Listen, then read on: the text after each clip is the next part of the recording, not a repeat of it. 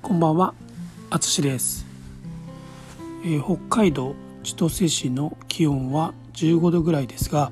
とても寒く感じます。えー今日は日本語のレッスンで面白い話をしていたので、それを紹介します。日本語には食べる時の食感ですね、食べた感じですねの表現がいくつかあります。その中のカリカリとサクサクの違いについて話していました、えー皆さんはどんな違いがあるか分かりますか、うん。えっと僕のイメージではカリカリは揚げ物の食感に使うことが多いですね。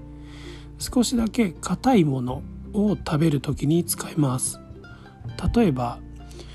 えーカリカリのベーコンとか、まあ、アーモンドもこうカリッとした食感があるので、まあ、そういう時にも使います、えーそれから次はサクサクですね。これはカリカリよりももう少し柔らかいイメージ。柔らかいうん柔らかいイメージです。えっ、とでもえっ、とちょっとこう噛んだ時にサクッと軽い歯ごたえはあるという感じですね。うん、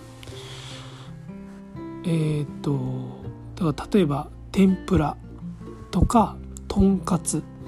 ですね、まあ、衣がそんなに多くついてないとんかつかな。うん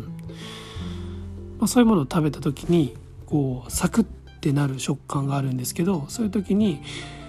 あこの天ぷらサクサクやとかあこのとんかつめっちゃサクサクサクしてるなとか言いますね。うんうん、はいこれはあの人によって少し違うかもしれませんがあのだだいたいそんな感じだと思います。はいまた他の言葉も取り上げてみようと思います。はいということで、えー今回も最後まで聞いていただきありがとうございます。ではまた。